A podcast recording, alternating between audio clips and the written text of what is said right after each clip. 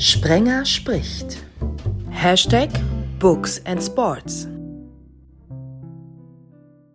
Sprenger spricht hier Hallo zusammen. Schön, dass ihr dabei seid. Schön, dass einmal wieder großartige Gäste dabei sind. Das ist keine Selbstverständlichkeit, wollte ich nochmal loswerden, denn natürlich kann ich so als Lonesome Host nicht die Reichweiten bieten, an die sich tatsächlich äh, manche Zusage knüpft. Ja, ist so.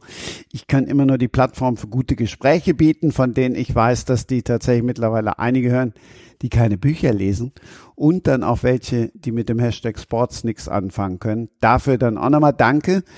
Und danke, dass es Autoren und Autorinnen gibt, mit denen ich auch nach ihrem ersten Besuch immer in Kontakt stehe und schreibe und die dann sogar zweimal dabei sind, wie zum Beispiel der großartige Max Annas. Hallo Max. Hallo Christian und äh, auch an die beiden anderen. Hallo Antje, hallo Uwe. Hallo. Hallo. Mhm. Max hat als Journalist in Köln bei der Stadtrevue gearbeitet. Der nächste in der Runde war jahrelang beim Kölner Express, unter anderem einst mein Sportchef. Hallo Uwe Hoffmann. Hallo, bist du dir eigentlich da sicher, dass ich dein Chef mal gewesen bin? Oder habe ich nur so getan? Ah, ich meine, du wärst schon mein Chef gewesen. Aushilfschef. Chef ist Chef. Ah, okay. Die Frau in der Runde ist TV-Journalistin, Sachbuchautorin und kennt ihr vielleicht aus hier und heute, wenn ihr aus der Region Nordrhein-Westfalen kommt. Hallo Antje Zimmermann. Hallo Christian, danke für die Einladung. Antje ist zudem auch aus der Domstadt und somit haben wir eine schöne Kölner Runde. Fang ich doch einfach mal an und äh, gebe ähm, zu hören, dass ich bis zum Februar 2008 jeden Morgen während der Tee gezogen hat, zum Kiosk gerannt bin und den Express gekauft habe, neben Sehr anderen löblich. Zeitungen. Ähm, und dann bin ich ausgewandert und dann musste ich äh, die Lokalzeitungen da kaufen, wohin ich ausgewandert bin. Aber bis dahin tatsächlich, ich bin ja schon alter Mann, jahrzehntelang habe ich den Express gekauft. Also das musste man ja früher auch. Ja, da muss ich ja erstmal äh, Danke sagen, großartig. Ähm, aber ich glaube, das ist auch so ein, so ein Phänomen, äh, das Express und Köln zusammen ergibt. Ähm, das hat, glaube ich, für die meisten Menschen, die ihn über Jahre hinweg gekauft haben, nicht unbedingt äh, hauptsächlich was mit Informationsbeschaffung äh, äh, zu tun oder äh, zu erfahren, was ist jetzt gerade in der Stadt los, sondern das immer so eine Art Lebensgefühl. Gehört da einfach zusammen, haben unheimlich viele gemacht. Ähm, also ich habe es nicht gemacht. Ich äh, hoffe, dass mir das nachgesehen wird. Aber, Aber natürlich äh, weiß ich um die Bedeutung des Express für Köln. Ich höre, habe stattdessen oder ich höre immer noch morgens äh, gerne WDR 5, weil ich mich dadurch sehr gut informiert fühle und habe halt das große Glück, für diesen Sender auch arbeiten zu dürfen, ähm, was ich sehr, sehr gerne mache. Ich finde, der gehört auch äh, zu Köln, zu NRW und äh, zu einer guten Informiertheit. Absolut, das war ja auch nicht in, in diesem Sinne gemeint. Max hat ja gesagt, bis 2008, bis er ausgewandert äh, ist und äh, 2008 ähm, war ja schon mitten einer digitalen Zeitenwende ähm, äh, und äh, es ist halt so, dass diese diese Verbindung von Produkt und Stadt dazu führt, dass äh, äh sich eigentlich länger als es die, die Zeitumstände äh, erlauben würden, äh, die Marke hält und es immer noch Leute gibt, die äh, kaufen und äh, den Express sehr vermissen würden, wenn er nicht mehr da ist. Das stimmt das, absolut. Das, ja. das ist ja. einfach eine, so eine sehr spezielle Geschichte. Auch Identitätsstiftend war es. Genau. Ja, das stimmt. Auch wenn es nur noch ein Bruchteil der Menschen ist, die äh, das früher getan haben. Letztendlich ist die, die Reichweite, äh, glaube ich, so groß wie nie zuvor wenn man digital und print zusammenzieht. Aber die, die, die Identität, die bezieht sich bei den meisten Leuten eben auf die Printausgabe. Ja, das, das, das ist auch, ich zum würde auch nie Bücher auf dem Kindle lesen wollen. Für mich hat dieses haptische immer noch was ganz Besonderes. Wobei Zeitungen, News konsumiere ich schon natürlich online. Am besten direkt von den Menschen, die äh, Geschichten machen, aus erster Hand berichten über Twitter oder so. Da bin ich schon mittlerweile zum leichten Junkie geworden. Aber ansonsten hat dieses tatsächlich gedruckte dass das man anfassen kann, dass man riechen kann, dass man knittern kann, für mich immer noch ja was ganz Besonderes.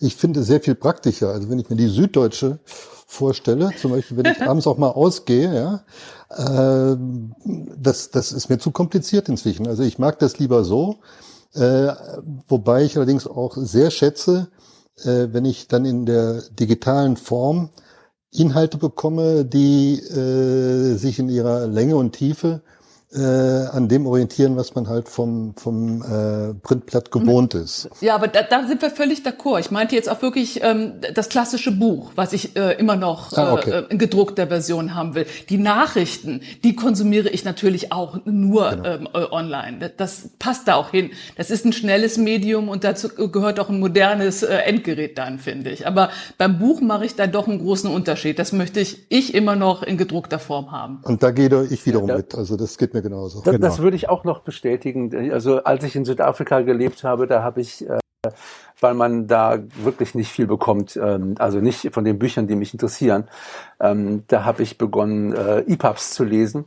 Und seit ich 2015 zurückgekommen bin, habe ich nicht einen einzigen Roman äh, auf dem Tablet gelesen, sondern mhm. äh, habe meiner alten Sucht nachgegeben und tatsächlich nur noch Buchbücher gelesen. Das ähm, ist absolut nötig und äh, das Haptische ist äh, eine Voraussetzung für die sinnliche Erfahrung. Ja, sicher. Und, und der Titel gehört einfach bei mir auch dazu, der mich immer stark anspricht. Ne? Und äh, das, das ist einfach ne, bei der Kindle-Version nicht, nicht gegeben. Ne? Also Nee, ich glaube, ich bin einfach Tochter einer Buchhändlerin und so sozialisiert Aha. worden. Und ich glaube, meine Mutter würde das auch nicht äh, akzeptieren, wenn ich plötzlich da mit äh, E-Books ankäme. Das wollte sie nicht. Kind, du kommst mir nicht mehr ins Haus. Haus, exakt, genau. Ich habe tatsächlich im Urlaub 14 Bücher gelesen. Schlepp mhm. die mal mit und du darfst nur noch 20 Kilo mitschleppen, Übergepäck und so weiter. Da Kindle ja leider kein Geld gibt, höre ich jetzt auf. Aber ich glaube, es ist tatsächlich noch ein gro großer Unterschied. Ich möchte nämlich gerade keine Online-Zeit haben, wenn ich ein Buch lese. Ich möchte dann wirklich in die Tiefen einer anderen Welt abtauchen. Und das geht für mich sehr viel besser, wenn ich eben nicht noch einen flimmernden Bildschirm da irgendwo vor mir habe, wobei das ja reduziert ist beim Kindle, das weiß ich. Aber nichtsdestotrotz, für mich ist dieses Erlebnis, ein Buch in Händen zu halten, durch kaum was zu toppen. Gehört doch vielleicht ein Gläschen Wein dazu, ein paar Sonnenstrahlen, eine nette Umgebung und äh, ja, dann ist das besser als jeder Netflix-Film auf jeden Fall für mich. Das merke ich immer wieder, wie anders Geschichten dann doch nachwirken, ja, wenn man sie in der Form konsumiert und eben nicht auf irgendeinem schnellen äh, Bildschirm. Ja, aber der Kindle, aber egal, das, wie gesagt. Du kriegst die, ja kein die, Geld, du wolltest Genau, ich krieg kein Geld, ich mache jetzt auch keine Werbung dafür. Ähm, gerade fiel schon einmal Südafrika. So, und Antje ist jetzt zu alledem noch Reiseexpertin. Die hat einen Blog, der auch noch richtig durch die Decke geht. Und dann hat sie jetzt ein Buch rausgebracht, das ganz aktuell auf dem Markt. Das spielt dann wo? Du solltest spielen in Köln natürlich. Hm. Der nächste Köln-Krimi? Nein, nein, es ist kein Köln-Krimi. Er könnte auch in jeder anderen deutschen Großstadt spielen. Es ist ja nur einfach so, dass Debütanten geraten wird, zumindest äh, ein vertrautes Terrain zu nehmen, dass sie da nicht auch noch in die Recherche der Örtlichkeiten so viel äh, Zeit, Energie und Kraft äh, stecken, weil alles andere ist ja schon ein sehr kräftezehrender äh, Prozess. Und Köln bietet sich für meine Geschichte auch einfach an. Mit seiner Vielfalt, mit seinen schmuddeligen Ecken, aber auch mit seinen Menschen, die ja nun wirklich eine ganz besondere Art haben. Das hat schon gepasst, aber äh, es ist trotzdem kein Köln-Krimi. Er könnte so auch in Berlin spielen. Ich habe äh, eben äh, das gelesen, was der Verlag mir online anbietet und äh, finde ähm, den, diesen Film im Film-Einstieg, also den Roman im Roman-Einstieg, finde ich sehr gelungen. Das äh, Vielen Dank. Das ist eine ähm, sehr funktionierende Irritation. Ja. Ähm, ich habe mich dann beim Weiterlesen gefragt, wohnen im Unicenter tatsächlich immer noch Studis? Also ich glaube, da gibt es noch ein paar. Und mein äh, Roman spielt ja auch vor ein paar Jahren. Also ähm, ich weiß nicht, wie der aktuelle Stand post-Corona ist. Da hat sich die Welt doch sehr verändert in den letzten Jahren. Aber ähm, mein, äh, meine Frau Faust spielt jetzt 2018 und da habe ich tatsächlich noch Studenten da gesehen. Also zu meiner Zeit, wir sind ja hier drei alte Säcke äh, am, äh, im, im Netz. Hat da nicht Jürgen Zeltinger im Unicenter gewohnt? Ja. Ich glaube, da haben eine ganze Menge Berühmtheiten gewohnt oder wohnen auch noch da. Ah, okay. Gut. Mhm. Kann auch sein, dass der noch da wohnt, das weiß ich nicht. Äh, aber da hat er sehr lange gewohnt. Er hat nun ja in den letzten Jahren sehr viele gesundheitliche Schwierigkeiten gehabt. Ähm, na gut, Treppen laufen muss man da, glaube ich, nicht. Da gibt's Aufzüge. Ähm, äh, ob der nun aktuell noch da wohnt, kann ich nicht sagen. Ähm, wenn ich mal ganz kurz abweichen kann, äh, weil wir eben das Stichwort Köln-Krimi hatten. Ne? Ähm, ich hatte vor Jahren mal das Gefühl, dass ich wirklich eine geniale Idee habe, ähm, einen Köln-Krimi komplett im Express abzudrucken. Also nicht so klein, sondern jeden Tag zwei Doppelseiten mit einer eigenen Grafik für die Geschichte ähm, über, was weiß ich was, 40, 50 Folgen, wirklich grafisch sehr gut gestaltet. Ähm, wir haben den Edgar Franzmann, unseren äh, ehemaligen Kollegen, dafür gewinnen können, der schon einige geschrieben hatten, hatte. Äh, und wir haben das Projekt in der Tat durchgezogen. Also Wann? Volk, Wann war das? Das war vor fünf, sechs Jahren. Ähm, und das ist sowas von vollkommen gefloppt. man, Aber was man, heißt denn gefloppt? Ähm, ja, man hat ja inzwischen Techniken. Lässt sich der Flop messen? Ja, genau. Man, man hat ja inzwischen Techniken, das funktioniert dann übers E-Paper, ähm, wo halt im, auf, äh, am E-Paper gemessen wird, wie lange äh, die Menschen mhm. äh, an, äh, auf einem bestimmten Artikel sind, äh, beziehungsweise wie viele Menschen diesen Artikel überhaupt anklicken. Ja, und, und Abspringrate und sowas, das lief, liefert genau. Google Analytics ja auch im Detail. Ne? Genau, das ist genau, ja genau. Und so. die Werte waren alle absolut unterirdisch. Ja? Also das war rausgeschmissenes Geld, was definitiv nicht an dem Roman lag. Der war gut. Ich habe den damals auch äh, dann irgendwann mittendrin weggelegt, weil ich mich so über die die, äh, die, die, schlechte Annahme geärgert habe. Aber ich habe den neulich nochmal angepackt. Ist eigentlich eine sehr, sehr witzige Geschichte, guter Plot und alles. Ähm, nee, es war ganz einfach, äh, so lange Texte wollen die Leute im Express ganz einfach nicht hm. haben. Das ja, das, passt das Medium nicht, ne? muss einfach stimmen. Das, das ja, ist klar. Genau. Ja, ja. Ähm, und das ist ja auch nicht bei, bei Choice gewesen. Also der gemeine Expressleser, sage ich jetzt mal, erwartet ja Nachrichten aus der Region, auch ein bisschen was Sensationelles, wobei ein Krimi das durchaus sein könnte. Aber er ist jetzt einfach nicht per Definition der Buchleser. Ne? Das, ähm, also die Idee ist sicherlich eine, eine, eine gute gewesen, aber ähm, Menschen wussten es da vielleicht auch nicht zu schätzen. Ja, das ist jetzt sehr schön formuliert. Also es hat nicht geklappt. ja, genau. Ich glaube tatsächlich, dass der ähm, die, diese alte alte Idee, äh, einen Roman in egal wie viel 50, 150 äh, kleinen Päckchen zu servieren, das ist ähm, vor Internet. Äh, das ist klassisch Zeitung, Zeitung. Und ich finde die Idee generell absolut faszinierend. Ähm, ich, ich ähm, wenn ich in, einem, in, einer anderen Zeit leben würde, dann äh, würde ich mir Gedanken darüber machen, ob ich dieses Format nicht ausfüllen möchte. Ja, aber es ist halt, ich glaube, du hast das Entscheidende schon gesagt, es ist ein, ein Format von äh, Vor-Internet-Zeiten ähm, weil äh, es äh, dem, dem Leser, wenn er es verfolgen will, einfach nicht diese Freiheit lässt. Mhm. Heute ja, morgen nein, passt mir gerade nicht, jetzt passt es mir aber sehr gut, sondern er muss dann jeden Tag dahin dackeln und sich äh, die Zeitung holen. Äh, zumindest das, er kann es natürlich am anderen Tag lesen. Ich glaube, das ist ein sehr wichtiges Argument, was du da gerade genannt hast, warum es ja, einfach vielen, nicht mehr passt. Ja. ja. Vielen fehlt auch die Geduld und vor allem die Menschen sind ja mittlerweile einfach gewohnt, alles on demand zu bekommen, dass sie gestalten, wann sie was wie konsumieren. Ja, das hat genau. natürlich seine Vorteile. Es hat aber auch ja, bringt diese unglaubliche Schnelllebigkeit und diese hohe Absprungrate, die du eben angesprochen hast, mit sich, ne? dass sie sich gar nicht mehr darauf konzentrieren können und wollen wollen, das ist jetzt schon wieder ne, etwas, was sie zu sehr fordert, zu sehr ja, einengt. Und ähm, ja, Wobei die Logik, die die großen Streamer jetzt äh, wieder vorgeben, äh, ist, die Serien nicht mehr en bloc zu veröffentlichen, ja. sondern doch wieder ähm, im, am, am, am wöchentlichen Freitagabend. Ja. ja, wobei das jetzt auch mhm. ein Experiment ist. Äh, keine Ahnung, wie lange das dann äh, anhält. Das hat, glaube ich, auch damit zu tun, dass bei Netflix die Zahlen gesunken sind und die jetzt dann wahrscheinlich einfach auch mit neuen Formaten experimentieren, ne, mhm. um ja, also ich weiß nicht, also ich mag es aber auch schon selbstbestimmt, äh, das machen zu können. Also mich an, an Zeiten, an Vorgaben, an Rhythmen zu halten, die mir aufoktroyiert werden, das ist nicht so unbedingt das meine. Bevor wir gleich zum Buch kommen, weil Antje das gerade gesagt hat, von wegen Premierenroman, dass sie dir da empfohlen haben, lass ihn bei dir zu Hause spielen.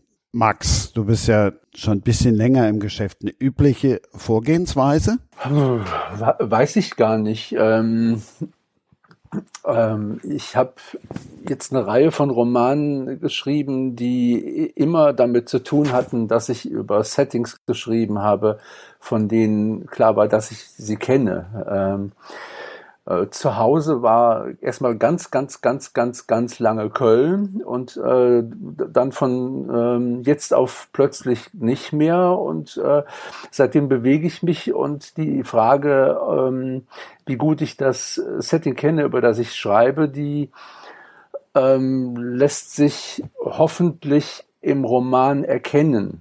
Ähm, dass ich in Südafrika begonnen habe, äh, Fiktion zu schreiben. Das ist ähm, äh, den, den Lebensumständen geschuldet gewesen. Ich war nicht mehr Journalist. Äh, ich musste irgendwas machen, das mich befriedigt hat. Ich war noch nicht Kurzzeitakademiker, was ich dann später geworden bin. Aber was klar war, als ich den ersten Roman angeboten habe, war schon, ich kenne mich in dem Land aus und ich habe auch über die Gegend geschrieben, in der ich damals gewohnt habe. Ähm, das habe ich sicherlich in Gesprächen, aber auch in dem Buch selbst äh, vermitteln können, dass ich weiß, worüber ich schreibe. Ja, und ich glaube, das ist aber auch der Punkt, dass dann halt einfach äh, eine gewisse Sicherheit einfach gegeben ist. Man kann wirklich die Orte so beschreiben, wie sie sind, weil ich tatsächlich in den Tiefgaragen, in den Clubs, ja, in, in Unicenter oder wo auch immer tatsächlich gewesen bin. Ne? Und äh, ne, mir das jetzt nicht irgendwo äh, an den Haaren herbeiziehe, also eine gewisse Vertrautheit mit den Orten, die man bespielt, wo man seine Protagonisten auftreten lässt, die muss natürlich auch gegeben sein. Und es war zum Beispiel auch so, dass tatsächlich dem Verlag eine klare Verortbarkeit wichtig äh, war. Ich hatte beim zweiten Teil äh, mit dem Gedanken gespielt, meine Protagonistin auf eine Bohrinsel zu schicken, wo sie die Sicherheitschefin sein sollte. Fand mein Agent auch ganz, ganz wunderbar, aber der Verlag hat abgewunken. Nee, das ist zu fremd, damit können sich die Leser nicht identifizieren. Die arbeiten natürlich gerne mit so, ja, Ankern, ne? wie Köln ist klar zuordbar. Ihr habt auch direkt gesagt, Köln-Krimi. Ist es nicht, aber so können sie es irgendwie besser positionieren, besser einordnen als Bohrinsel-Krimi. Ne? Deswegen, ja. Halt also hat Köln die Bohrinsel ersetzt?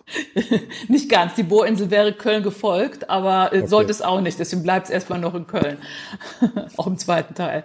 Okay. Ich hatte ja ein Fragezeichen gesetzt. Wer jetzt den Podcast zuallererst hört, der wird das Buch im Zweifel noch nicht gelesen haben. Wer dann das Buch irgendwann gelesen hat und dann den Podcast hört und dann denkt, oh ey, da sagt sie jetzt, sie kennt sich in Köln aus.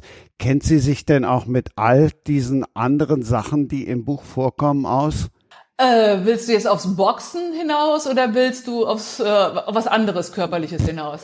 Ich wäre jetzt darauf hinausgegangen, auf einen Satz, der auch im Express hätte stehen können. Cutter ging langsam in die Knie und sah, wie sich der Typ die Lippen leckte. Er rieb seinen Schwanz, machte Schritte auf sie zu.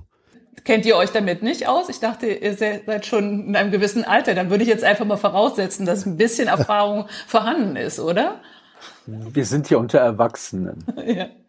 Nein, aber das war mir zum Beispiel auch durchaus äh, wichtig, dass mein Frauencharakter, meine Protagonistin nicht äh, dem Standard äh, äh, entspricht. Sie wurde deswegen anfänglich auch oft abgelehnt von Verlagen, weil sie als, ich kann es jetzt ja äh, verraten, ehemalige sehr erfolgreiche Boxerin und sexuell aktive, womöglich sogar aggressive äh, Frau äh, nicht äh, dem allgemeinen Geschmack äh, entspricht. Manche Lektoren oder Agenten, mit denen ich gesprochen hatte, hatten Angst, dass das ähm, ja die, die Leserinnen primär abschrecken würde, weil sie solche selbstbewussten selbstbewussten, tatsächlich unabhängigen, taffen, wehrhaften Frauen nicht wollen. Aber letztlich konnte ich halt Pieper überzeugen von äh, Frau Faust, ja, also auch da der na passende Name. Und ähm, ich äh, erlebe jetzt auch vielfach von Rezensentinnen, dass die ähm, Interesse an so einer Frau haben. Also ich würde auch durchaus als feministischen äh, Krimi bezeichnen. Ich glaube auch, dass das kompletter Unsinn ist, dass sich äh, Leserinnen damit nicht äh, identifizieren können. Es gibt ja genügend äh, gleiche und angeglichene äh, Figuren, äh, die wir nicht äh, unbedingt wiederholen müssen. Äh, was es mehr braucht, sind äh, Figuren, die ähm, neu sind und einen, einen frischen Blick haben auf, auf, auf, auf Genre, weil wir, wir, wollen nicht immer dieselben Bücher lesen. Ja, das, das, das war eben auch so wirklich ähm, mit ein Motiv, dass ich ähm, das Buch so geschrieben habe, wie es halt ist. Also ich war es wirklich leid, Frauen als Opfer männlicher Gewalt zu, zu erleben. Ja, ob das jetzt im Tatort war oder so, wo ich zufällig hängen blieb, wo dann eine junge Frau mit zerrissenen Klamotten schon blutend äh, und halbnackt durch den Wald lief und der Mann hinter ihr her, ja, und wir alle wissen, wie es geendet ist. Ja, also ähm, ich wollte eben zeigen, dass es auch möglich ist, dass Frauen die Akteurinnen, die Gestalterinnen der Handlung sind, im Guten wie im Schlechten. Ja, dass äh, also sie aber nicht immer Opfer sein müssen. Das war mir ganz, ganz wichtig. Ne? Also die Handlung also, wird in meiner Frau Faust äh, von Frauen getragen. Wie feministisch ist das denn, wenn ihr ein Schwanz nicht gefällt und sie sagt, verpiss dich? Oh, das würde ich ja schon als recht emanzipiert bezeichnen, oder? Bist du da anderer Ansicht? wie, wie würdest du das denn definieren? Nein, alles gut, alles gut, alles gut. Ich, ich finde das, ich habe das gern gelesen. Also ja. ne, ich habe dann nur gedacht. Äh, Sagte mein männlicher Lektor auch. Der fand die Szene auch besonders schön. Ja. Ich hatte den Eindruck, dass es ähm, äh, einerseits mit der Form des Schwanzes zu tun hatte, andererseits aber durchaus auch mit dem Verhalten des jungen Herrn. Ja, absolut, genau. Sie hat ihn einfach rausgeworfen, weil er äh, nicht performt hat, weil er sich als Arschloch entpuppt hat. Und äh, ja, sie hat halt einfach als Boxerin der andere auch körperliche Möglichkeiten als jetzt äh, wahrscheinlich die Durchschnittsfrau. Ne? Und äh, das war mir eben auch total wichtig, dass sie sich wehren kann, wenn sie denn angegangen äh, wird. Dass sie, sie ist kein Opfer, sie ist nicht wehrlos. Und darum ähm, ging es mir primär bei der ja, Gestaltung meiner Protagonistin. Du hast jetzt schon erzählt oder anklingen lassen, warum der Titel Frau Faust ist. Ja, Frau Faust weil sie halt eine ehemals sehr erfolgreiche Boxerin ist, aber auch durchaus, weil sie eine Frau ist, die in eine Situation kommt, wo sie vielleicht einen ihr gebotenen Pakt annehmen würde, weil ähm, ihr Leben ist natürlich, wie es sich gehört, hochdramatisch, ja, und es passieren mit ihr, äh, mit denen sie niemals gerechnet hätte und die so einschneidend und identitätsverändernd sind, dass sie ein Angebot, wenn es ihr denn gemacht würde, ja, womöglich äh, annehmen würde, wenn sie ihren Verstand behalten könnte, der da gefährdet ist im Laufe der, der Handlung, würde sie wer weiß was dafür geben, vielleicht ihre Seele sogar. Also der Titel ist durchaus äh, ja von, von äh, mehreren Seiten aus zu betrachten. Ne? Und ähm, ja, sie gerät in eine Ermittlung rein, wo die sehr erfolgreiche und sehr reiche äh, Bestseller-Autorin Clarissa Moore ähm, ermordet aufgefunden wird. Und diese Bestseller-Autorin hatte für junge Nachwuchstalente kostenlose Schreibkurse gegeben. Und da kommen halt immer wieder diese Finden, diese Anfänge von einem Roman rein, die aber gar nicht zur äh, eigentlichen Handlung gehören, sondern halt die Schreibversuche dieser Nachwuchstalente sind. Dann wird im Kurs darüber diskutiert, da gibt's unheimlich viel Neid und Missgunst und Intrigen, weil diese glamouröse äh, Bestseller-Autorin vermittelt nur oder verhilft nur einem der Teilnehmer zu einem Buchvertrag und alle anderen gehen leer aus und eben vorher durch die Hölle. Und die wird halt ermordet aufgefunden, Kata muss ermitteln und es stellt sich heraus, dass die beiden Frauen sich seit Kindheitstagen kennen. Und ja, da ist noch sehr viel Sprengstoff drin. Jetzt schließt sich eine Frage noch an, weil wir eben ja auch über die Örtlichkeiten gesprochen haben. Es gibt eine Szene, da nehmen wir auch nicht so viel vorweg, wenn wir spoilern. Da geht's im Parkhaus, öffnet sich so ein Spalt und dann geht's in die unterirdische Welt von Köln, wo die Obdachlosen leben. Ja, da, da muss ich sagen, habe ich die Journalistin doch äh, verlassen und die äh, Romanautorin äh, werken lassen. Ja, also das ist dann natürlich der der, der fantastische Teil meines Krimis. Ich meine, es ist vorstellbar. Ich habe mich da aber ein bisschen äh, einfach an der Unterwelt, äh, äh auch der gerade die, sich in der New Yorker äh, U-Bahn, ja. Äh, die, die daher existiert und über die auch schon vielfach berichtet wurde. Da habe ich mir Artikel durchgelesen und Filme angesehen und davon inspiriert habe ich dann ein bisschen die Kölner äh, vermeintliche Unterwelt ge geschildert, die so, so sicherlich nicht existiert. Oder wer weiß, vielleicht sollte ich mal besser recherchieren gehen für den zweiten Band. Mal schauen. Wer weiß. Genau, was alles unter Köln ist. Ne? Ja.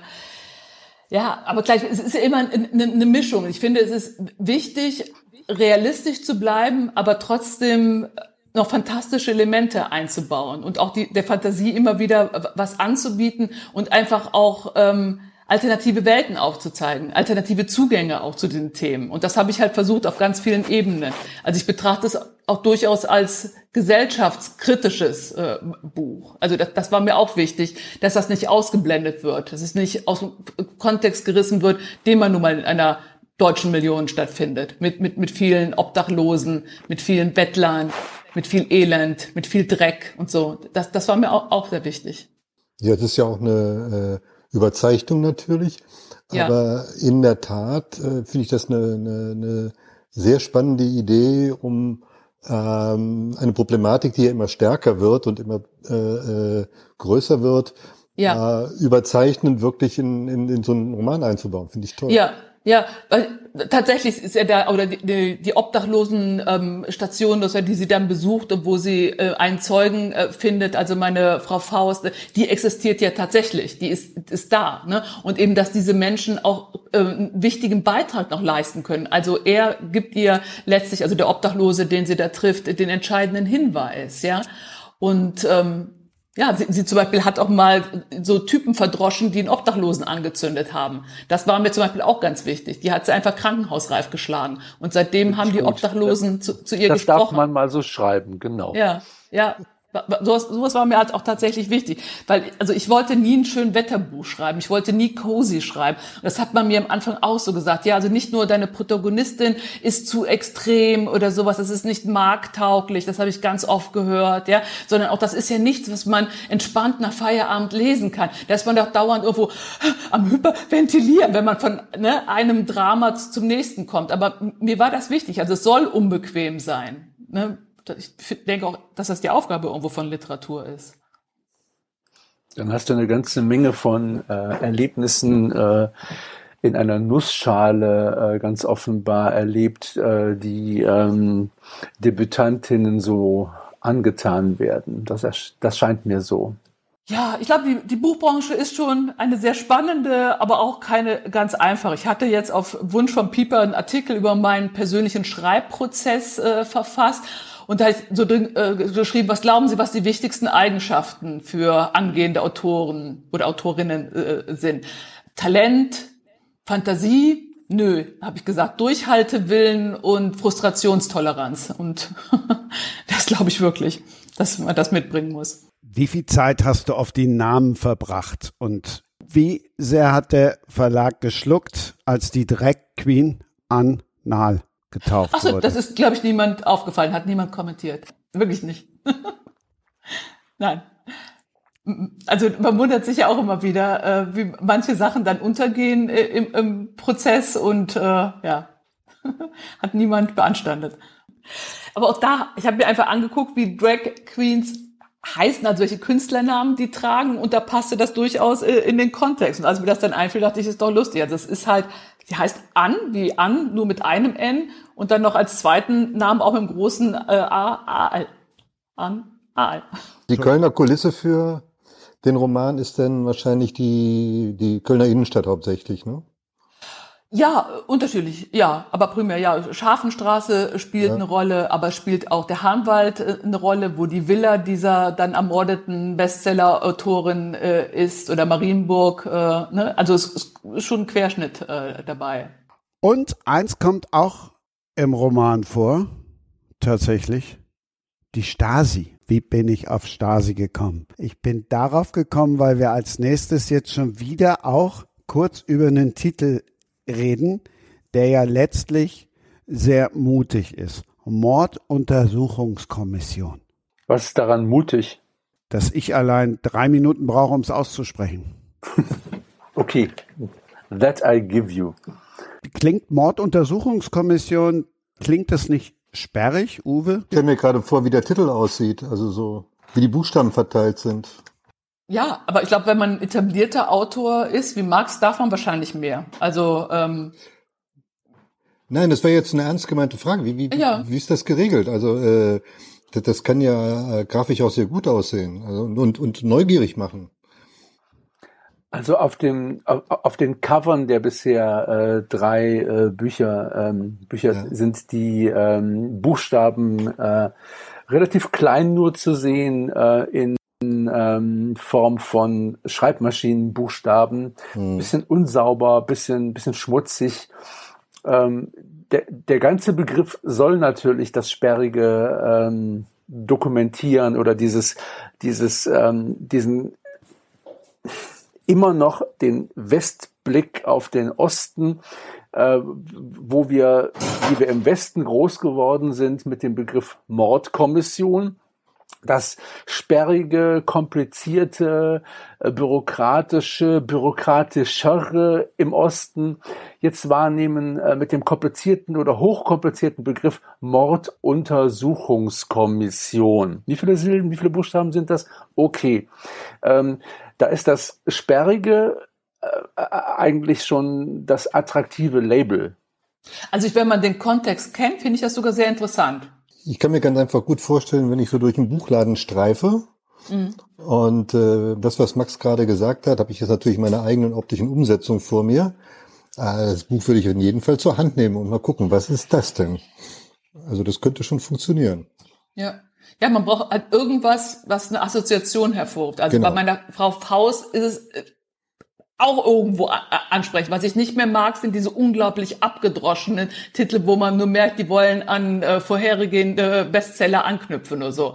Alles, was ein bisschen unorthodox ist, ähm, würde auch erstmal meine Aufmerksamkeit anziehen. Und hier, wenn ich den Kontext weiß, finde ich es sogar interessant. Wirklich. Aber ganz groß, und das ist natürlich, und das hat Antje gerade ja schon gesagt, und ich sag's gerne auch nochmal, das ist dir unangenehm, Max, aber da steht natürlich ganz groß Max Annas drauf und das ist ja schon ein Grund, das Buch zu kaufen oder die Bücher zu kaufen. Ja, also, weiß ich nicht. Ich habe äh, meine Lesung gehabt. Ähm, ähm, das war in Thailand, die deutsche Botschaft und so. Äh, und da ist eine Frau äh, laut geworden, Hand gehoben, aufgestanden sogar äh, und hat äh, ähm, gefragt, was denken Sie eigentlich, wer Sie sind, Ihren Namen so groß auf dieses Cover zu drucken? Und was hast du gesagt?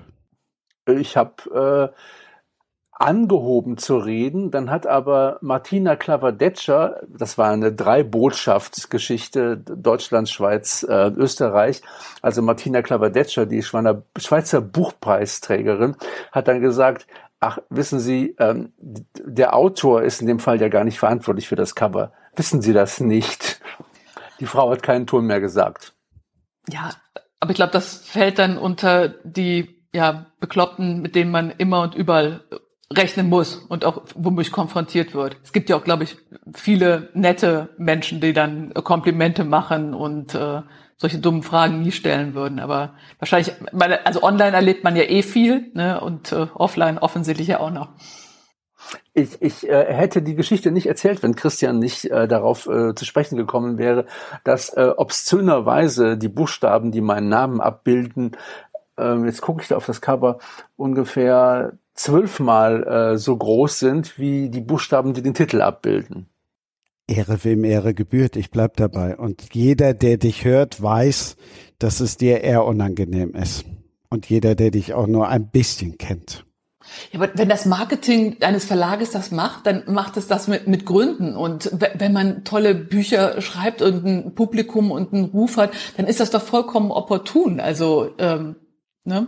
Das ist einfach eine Information ja auch für den Menschen, äh, für den Käufer in der Buchhandlung, in der Masse auch der Bücher, die es einfach gibt, dass es direkt wahrgenommen wird. Vielleicht habe ich das auch irgendwann mal, dass mein, mein Name ist jetzt ganz klein gegen Frau Faust. Also vielleicht ändert sich das ja im Laufe meiner Schriftstellerinnenkarriere auch noch. Mal sehen. Ich hoffe sehr. Ich war, ja, keine Ahnung, ich denke auch gerade, ob mir das wirklich wichtig wäre oder sowas, aber das sind die Entscheidungen, die vermutlich irgendwo ihre Berechtigung haben. Ne? Zumindest geht der Verlag davon aus. Welche ist das denn in Ihrem Fall, in Marktfall? Äh, Rowold. Rowold, mhm. okay. Hast du gemerkt, vor lauter, vor lauter Hochachtung fängt sie jetzt schon an, dich zu sitzen, Max. Ja, so geht das dann. So, ja, so, schnell geht das. ja, ich bin da hart im Nehmen. Ich, ich weiß, dass äh, in der Öffentlichkeit zu stehen ähm, ein äh, gegerbtes Fell braucht. Oh, ey, und diese Antje hat mich total versaut, wenn ich jetzt höre, hart im Nehmen und ich habe gerade ihr Buch gelesen, da bin ich schon wieder ganz so anders. Frau Zimmermann, Sie haben mir ein Kopfkino eingepflanzt, was jetzt ich nicht siehst haben du mich will. auch, weil ich es geschafft habe, einen Krimi zu schreiben, in dem tatsächlich Sex vorkommt. Also was, wo, wovon ihr vor Jahren noch abgeraten wurde. Das würde sich nicht vertragen. Das sieht man zum Glück mittlerweile anders, aber da gab es tatsächlich mal diese Denke. Wenn ich, wenn ich dazu was sagen darf, ja? Also, weil das ist ein interessantes Thema. Ähm, das ist ja jetzt der dritte Band von äh, Morduntersuchungskommission. Und ich habe äh, hier und da gelesen, das waren mehr so Publikumskommentare, äh, aber ich habe es auch ein paar Mal auf Lesungen gehört, dass im ersten Band, dass es dort zu viele Sexszenen gab. Okay. Mhm. Ähm, und dann habe ich mal nachgefragt äh, gibt es da eine Sexszene, habe ich gefragt. ja, also, also da und da und da und so. Und dann habe ich äh, gesagt, ach so, ja, gut, aber aber die eine Szene, also jetzt die so die allererste da, ähm, da geht's ja gar nicht um Sex. Die Leute haben zwar Sex, aber es geht nicht darum. Es geht um die Versorgungslage ja. in der DDR. Ja. Ähm, und, und, und, und um Pflaumenmus und die machen da was mit Pflaumenmus und so. Also das muss man jetzt nicht ausführen. Aber ähm, ich bin mir gar nicht sicher, wie das wahrgenommen wird äh, im, im, im Publikum. Ich war erstaunt, wie, wie konservativ Leute mhm ähm, dieses Bild wahrnehmen, Sexszene. Ne? Also ja. Sexszene wäre eine, äh, wo äh, kontextlos eben das abgebildet wird, was A und B, äh, Heinz und Roswitha, Heinz und Rolf, Roswitha und Heike oder so miteinander machen. Ähm, aber ich hatte nicht das Gefühl, dass ich Sexszenen geschrieben habe, bis mir Leute gesagt haben, ich hätte Sexszenen geschrieben. Ja. Und du also, wolltest das ja offenbar, ja. Antje. Ähm, ja äh, und nein. Ähm, also bei mir, das sind jetzt ja auch keine pornografischen ähm, Elemente, die, die da kontextlos äh, existieren, weil ich äh, äh um Aufmerksamkeit, also nach Aufmerksamkeit schreie oder um Aufmerksamkeit bettele, sondern sie haben mir eine ganz klare Funktion, einfach zu zeigen, dass diese Frau so selbstbestimmt ist, dass sie auch über ihr Sexualleben frei bestimmt. Egal, welche Konventionen, Normen oder Vorstellungen ihr Umfeld hat. Sie macht, was ihr gefällt. Ja, und wie Pippi Langstrumpf. Äh, vielleicht war das äh, eine frühe Frauenfigur, die mich geprägt hat. Ja? Hatte Pippi aber, Langstrumpf Sex? Nicht, aber sie hat gemacht, was ihr gefällt. Äh, in dem Alter von Pippi Langstrumpf hat, hat Katha sicherlich auch noch keinen Sex gehabt. Nein, aber das, das geht mir, das, das ist für mich einfach eine ganz wichtige Botschaft, die damit einhergeht. Weil Frauen, machen wir uns nichts vor, werden ja auch ganz klar über ihre Sexualität definiert. Wir brauchen ja nur gerade aktuell in die USA schauen, welche Entwicklung wir da haben haben. Also weibliche Sexualität war und ist ein ganz bestimmendes äh, Thema in, ja, in fast jeder Gesellschaft mittlerweile. Wie ja. selbstbestimmt darf eine Frau sein? Ja, also in den USA äh, darf eine Frau ja nicht mal mehr darüber äh, entscheiden, ob sie nach Vergewaltigung äh, ein Kind zur Welt bringt. Ja, also von daher äh, Sex ist, ist nie nur Sex. Das ist ja eben auch schon ganz klar angeklungen. Aber ich möchte auch anknüpfend sagen, auf meinen Lesungen werde ich die Sexszenen, wenn meine Mutter denn zugegen sein wird, und das wird hier im Umfeld äh, vermutlich der Fall sein, auch wahrscheinlich rauslassen, weil sie wäre wahrscheinlich äh, zutiefst äh, betroffen und äh, peinlich berührt, wenn ich das dann vorlese, ja. Zum Beispiel womöglich der als Rock getarnte Gürtel oder ja. ihr vom Orgasmus aufgewühltes Gesicht. Wahrscheinlich ja. aber auch einfach der Geruch von Muschi. Ja, ja, aber ist das schlimm? Also ich finde, das ist doch einfach. Du wolltest deiner Mutter nicht vorlesen. Ja, aber nur meiner Mutter äh, nicht. Also die, die meisten meiner Leserinnen werden ja nicht meine Mutter sein, hoffe ich mal. Wir haben ja einen Sexexperten in der Runde. Der hat ja jahrelang für eine Zeitung gearbeitet, wo das Mädchen auf Seite 1 stand. Uwe, du bist, du bist jetzt mal gefragt hier. Beim Express, früher haben ja auch viele immer gesagt, äh, von wegen Sexpress und und und. Naja, also es war, glaube ich, in der Anfangszeit, die habe ich ja auch nicht so ganz mitgekriegt, obwohl ich ja ewig war. Äh, da war äh, die, die, die, die Darstellung Express äh, ging über das hinaus, was sonst in der Öffentlichkeit möglich war. Aber das hat sich ja über, über die Jahrzehnte hin äh, äh überholt und verändert, spätestens seit der Etablierung des, des Privatfernsehens war äh, dieser Trumpf vorbei und es hat sich auch mit dem mit dem Mädchen von der Seite 1 oder der Frau von der Seite 1 ähm, so eine Geschichte eingespielt. Das war irgendwo ein Zeichen für den Express. Das hat auch kaum jemand krumm genommen. Äh, es, es, gab wenig Proteste von Frauen, dass das, das wurde so akzeptiert. Ich muss allerdings so sagen, wir haben jahrelang versucht, dieses Bild da wegzukriegen. Ähm, das ist jahrelang immer äh, äh, am Widerstand des damaligen Herausgebers und Gründers gescheitert. Er wollte das einfach haben. Der kam eben auch aus dieser Zeit. Ähm, und ähm, als wir es denn Alfred genau, als wir es dann letztendlich rausgenommen haben, äh, hat es auch keine großen Proteste gegeben. Äh, es gab Proteste, die haben sich über mehrere Jahre praktisch hinweggezogen, wenn immer wieder irgendwelche Menschen plötzlich gemerkt haben, oh, ist ja gar nicht mehr da, äh, die sich das wahrscheinlich nur einmal im Jahr angeguckt haben und dann aber gemerkt haben, hey, mir fehlt was in meiner Zeitung, was Gewohntes. Ähm, also das war eine, eine, eine sehr spezielle Geschichte. Ich, ich glaube aber, dass das in den letzten zwei, drei Jahrzehnten äh, ja irgendeine eine krude Tradition war, äh, was kein Mensch mehr brauchte und äh, äh, also auch nicht auf irgendwie auch nicht mit dem Begriff Sex äh, zusammenzubringen ist. Das war was Spezielles. Im Übrigen ist es auch so, dass es im Express äh, durchaus die ein oder andere Serie gab, äh, sowohl Fiktion als auch äh, äh, äh journalistisch recherchierte äh, Serien, die mit dem Thema zu tun hatten. Und das hat den Autoren eigentlich nie gut getan, ähm, weil es äh, äh, äh, bei diesem Thema immer Kontroversen gab. Es hat niemanden wirklich genutzt. Äh, die Zeit der sexuellen Befreiung war auch sehr lange vorbei, als das erschienen ist. Es war dann letztendlich immer nur, muss ich ganz ehrlich sagen, meistens etwas schmuddelig und mehr nicht. Ähm, und äh, das Publikum, das wahrscheinlich einige Kollegen glaubten, damit zu erreichen, hatten wir längst verloren, äh, weil man sich äh, all das woanders äh, sehr viel heftiger, deftiger und günstiger besorgen konnte. Mhm. Weil ich habe da selber auf Seite eins gesessen und dann haben wir da stundenlang überlegt und hatten riesen Spaß, was wir da jetzt drunter schreiben und dann auch, deshalb musste ich zum Beispiel Antje auch bei Anal so lachen, weil wir da uns dann auch immer irgendwelchen Unsinn ausgedacht haben und geguckt haben, äh, dass wir, was wir da irgendwie so hinkriegen, wo wir dann Spaß dran haben. Also ich muss ganz ehrlich zugeben, äh, in den, selbst in den Jahren, in denen ich dafür ja auch verantwortlich war, ähm, ich wusste, okay, das bleibt jetzt erstmal noch drin. Ich habe es einfach ignoriert. Ich habe nur geguckt, ob da was äh, ganz Schlimmes ist, wo man eingreifen muss.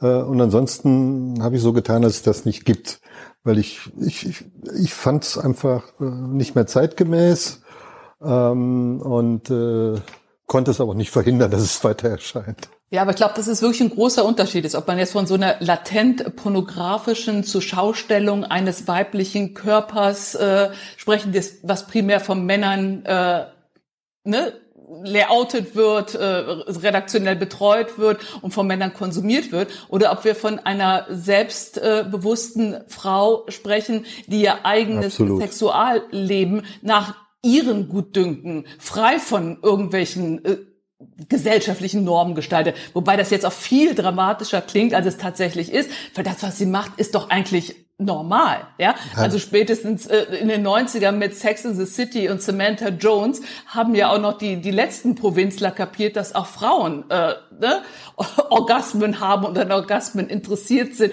und wechselnde Partner haben und äh, da Fantasien haben, Wünsche haben, die sie ausleben wollen. Und so what? Also was ist normal? Aber weil das immer wieder in Frage gestellt wird, die weibliche sexuelle Selbstbestimmung. Ja, und wie, ich habe das Gefühl, Gefühl, dass wir, nicht nur ich habe das Gefühl, dass wir in einer stark reaktionären Zeit leben, ja, wo Sachen, die längst erkämpft wurden von der Frauenbewegung vor, vor Jahrzehnten, jetzt wieder zurückgenommen werden, wo es eine ganz starke reaktionäre Bewegung gibt. Und wir wissen ja, dass Entwicklungen aus den USA mit zeitlicher Verzögerung auch immer wieder bei uns äh, eintreffen. Und davor wurde es mir grauen. Also die Parallelen, die da zu Handmaid's Tale, ähm, ne, also dem Report der Markt von Margaret Atwood ursprünglich geschrieben, äh, existieren, die sind ja so gegenwärtig, die sind so krass. Das werdet ihr sicherlich auch mitbekommen haben, dass eine Richterin in den USA ein zehnjähriges Mädchen, das glaube ich sogar von ihrem Vater oder einem anderen Verwandten vergewaltigt wurde,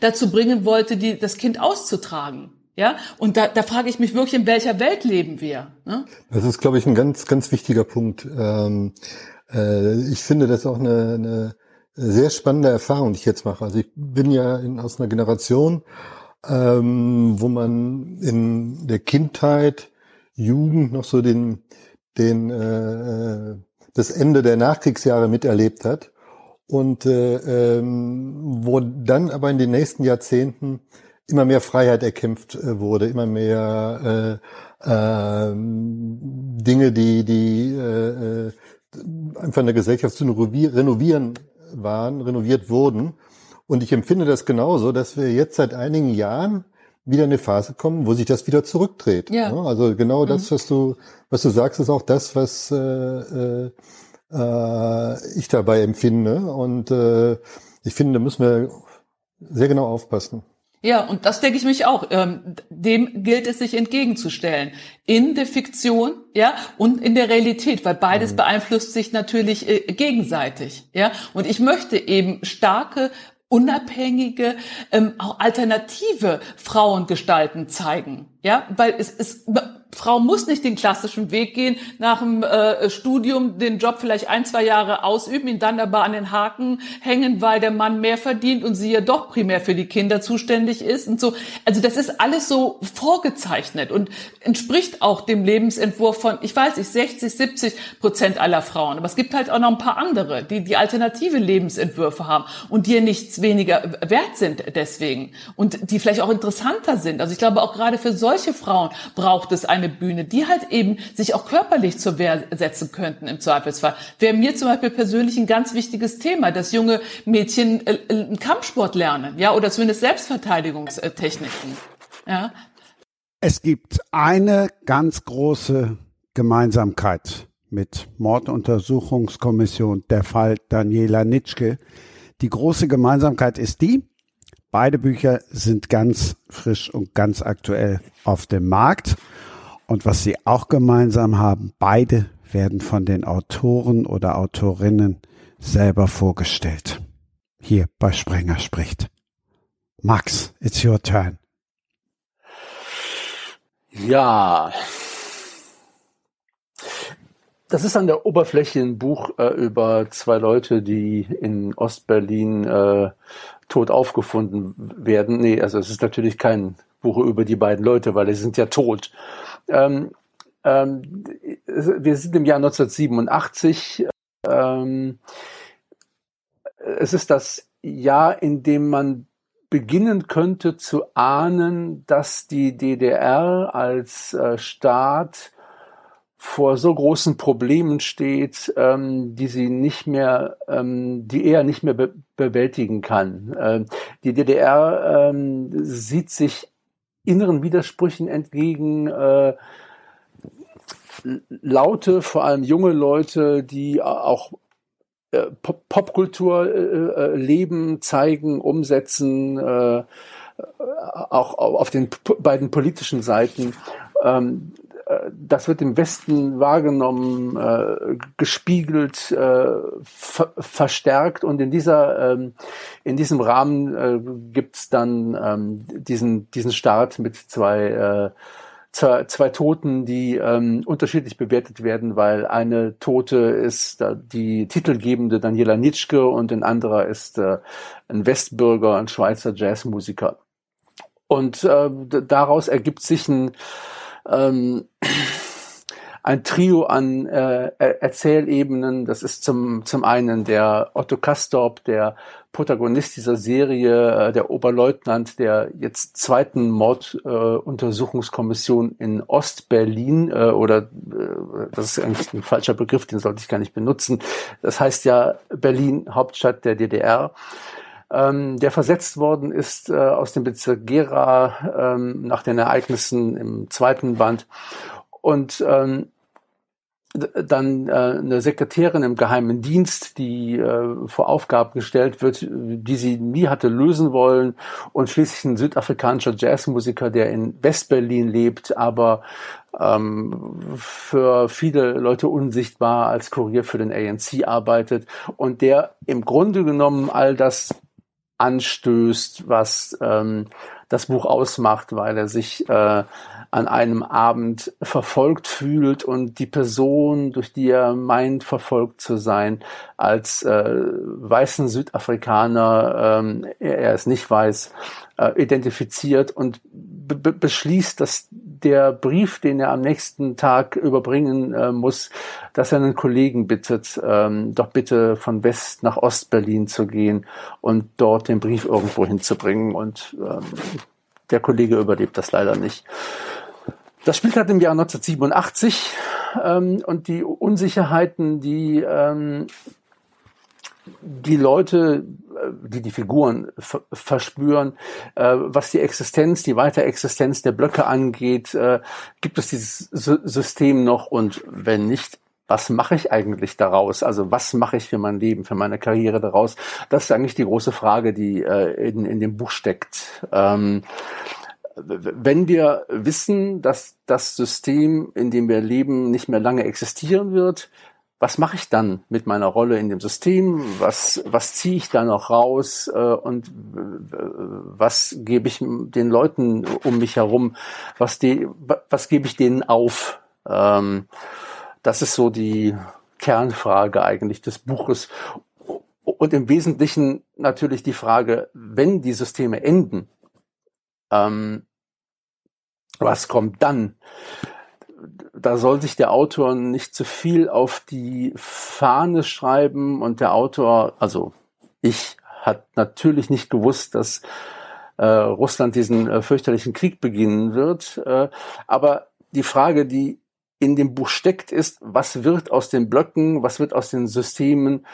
Und die Idee, dass die Sowjetunion als Ganzes, als System das Gute repräsentiert, ist was, das die, dass zumindest zwei Figuren von den dreien ähm, für sich formulieren und wieder formulieren und dann doch in Frage stellen.